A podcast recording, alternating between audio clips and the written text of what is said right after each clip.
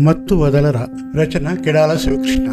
వ్యాధి సోకిన మనిషి తనే ఆ బాధను అనుభవిస్తాడు. కానీ వ్యసనానికి లోనైన వ్యక్తి తనతో పాటు తన కుటుంబాన్ని కూడా బాధ పెడతాడు బలి తీసుకుంటాడు. ఆ మత్తు వల్ల జీవితాలు ఎలా బలవుతాయో చెప్పే ఈ కథను యువ రచయిత కిడాల శివకృష్ణ గారు రచించారు. ఈ కథ మన తెలుగు కథలు డాట్ కాంలో ప్రచురింపబడింది. ఇక కథ ప్రారంభిద్దాం. పాపం ఆ అమ్మాయి ఉరివేసుకుని చనిపోయినట్టుంది అని అందరూ అంటూ ఉన్నారు కానీ ఆ విధంగా జరగడానికి కారణం ఏమిటి అని ఏ ఒక్కరూ ఆలోచించరేం? ఈ అమ్మాయిలాగా ఎంతమంది ఉరివేసుకుని మరణిస్తున్నారో అని వీరయ్య బాధపడుతూ ఉన్నాడు. వీరయ్య మనవడు రోహిత్ మనవరాలు సుజిత ఇద్దరూ వచ్చి ఏం తాతయ్య బాధపడుతున్నావు? ఎందుకు? ఏం జరిగింది? అని ప్రశ్నించారు.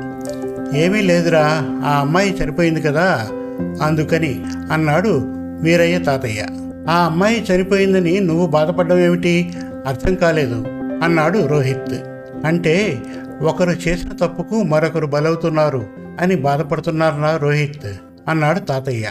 ఎవరు చేసిన పనికి ఎవరు బలవుతున్నారు తాతయ్య? కాస్త వివరించి చెప్పు అంది సుజిత.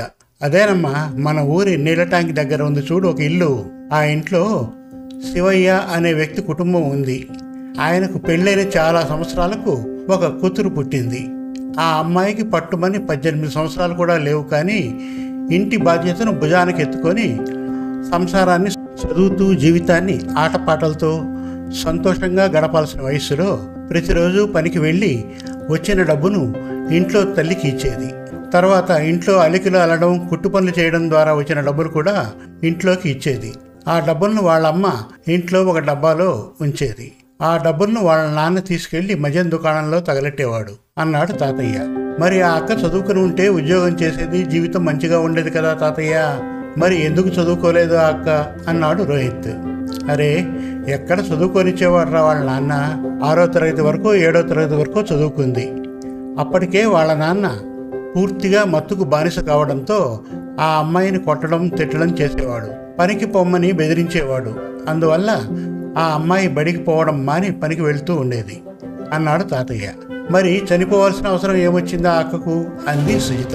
ఏం చేస్తాం? విధి వైపరీత్యం. తన తండ్రి ప్రతిరోజు తిట్టడం కొట్టడం వల్ల మనశ్శాంతి కోల్పోయింది.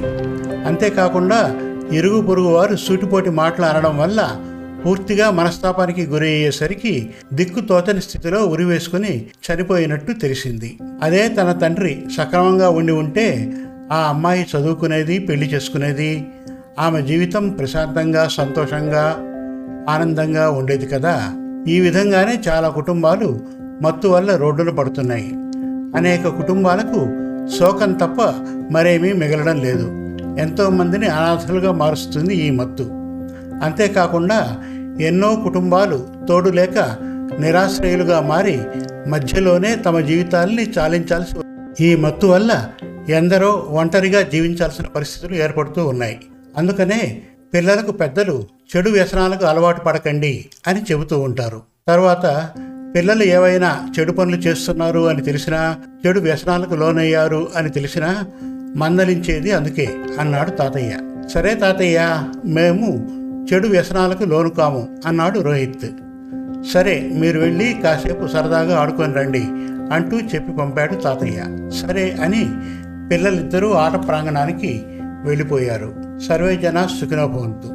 మరిన్ని మంచి తెలుగు కథల కోసం మన తెలుగు కథలు డాట్ కామ్ విజిట్ చేయండి. Thank you